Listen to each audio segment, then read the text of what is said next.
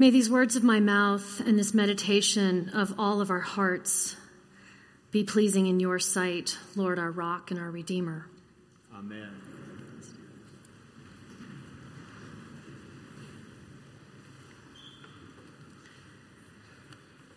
Where are you? This call by God to Adam and Eve in the Genesis reading is haunting. Where are you? I love this image of God walking in the garden at the time of the evening breeze. It's poetic, it's deeply personal, and it excites our sensory imagination. You can hear the tread of God's footsteps on the ground. That's not usually how we think of God. You can feel the breeze at that perfect time of night. You can see God moving aside the plants as God looks around and calls to the created children. Where are you? This passage does not suggest that suddenly God is not all the things, all-knowing, all-present, all-powerful, but rather it suggests that God gives us space to answer for ourselves, even when God already knows. God's follow-up question to them about their nakedness and shame further bears this out. Have you eaten from the tree which I commanded you not to eat? It's a bit like the mother who asks her child, whose face is smeared in brown goo, "Did you eat chocolate?" Not because the mother doesn't know exactly what the child has done, but because it allows the child an opportunity to tell the truth, to name their own situation. And Adam and Eve respond much the way many chocolate-covered children might, with deflection and blame. Adam blames God for giving him Eve, and Eve for giving him the fruit. Eve blames the serpent. My friends, I feel it's important to point out that this text is often used in harmful ways to suggest the inherent guile and therefore necessary subjugation and oppression of women. Eve, the temptress. Eve, the ruin of man. Every now and then I stray to more fundamental commentary just to see what they're saying. It's a little bit like a liberal flipping over to Fox News or a conservative clicking over to MSNBC just to see what they're up to. In the commentary on this passage, Genesis 3, often called Paradise Lost, is just as bad as I had imagined. And I quote, "If only Adam had ruled over Eve as God intended and controlled her behavior as God's design, she would not have brought him down. Thanks be to God for the Episcopal Church."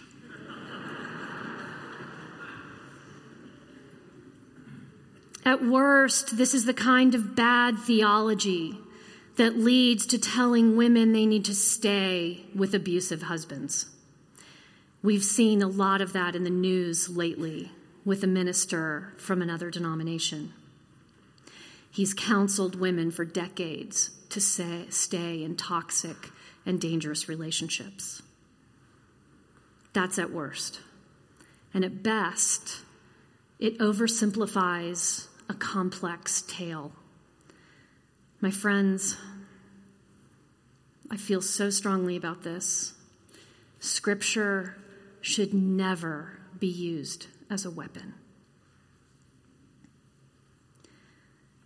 So if we reject this as a story of simple dualism, good versus evil, blame versus personal accountability, temptation versus self-control, disobedience versus obedience, then what could it be about?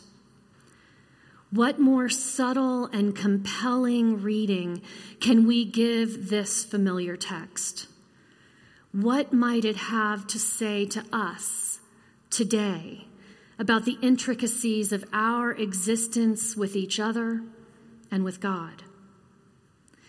It seems to me it has to start with God's question, where are you?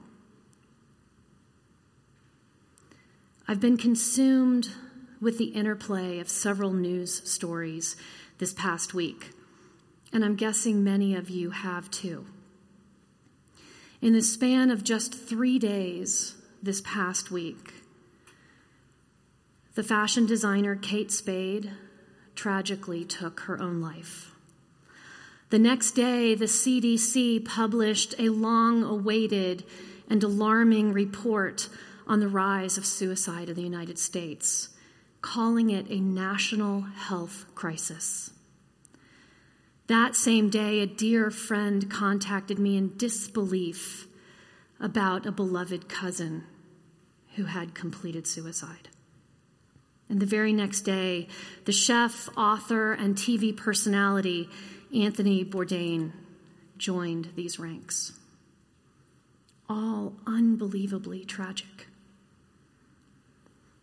The messages around this rising trend are just as mixed as some of the messages from our Old Testament reading, because we do love our extremes, don't we? On one hand, we hear there is nothing that can be done. On the other hand, we hear that suicide is 100% preventable. I don't think either of those are true. We hear it is a mental health issue, but yet this report declared that at least half of those dying by suicide have no mental health diagnosis. Ideations and completed suicide can engender stigma and shame, heartbreak, and blame. How could I have missed the signs? What could I have done differently? Are questions often asked by those left behind.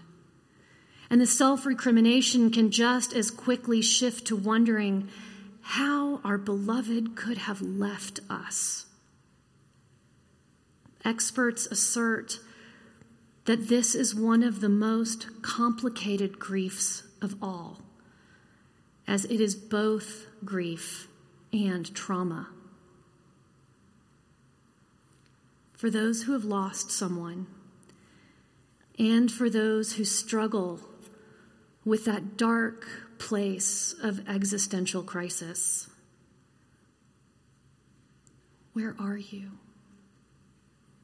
This is God's invitation to speak up and tell your truth. Where are you? This is God's invitation to step out from hiding among the trees. Where are you? This is God's invitation to expose your nakedness of emotional pain, physical pain, spiritual pain. Your nakedness. Where are you? In this simple question is the invitation to be vulnerable, to name your situation, to feel naked, and say where you are. Shame and blame can be some of the most destructive of human forces. They keep us hidden and unable to name our truth, unable to ask for help. What if we as a community asked, as God does, where are you? And we listened, really listened to the answer. What if we as a community created a space wherein asking, where are you, is normative and safe. Well, my friends, we at St. John's are asking.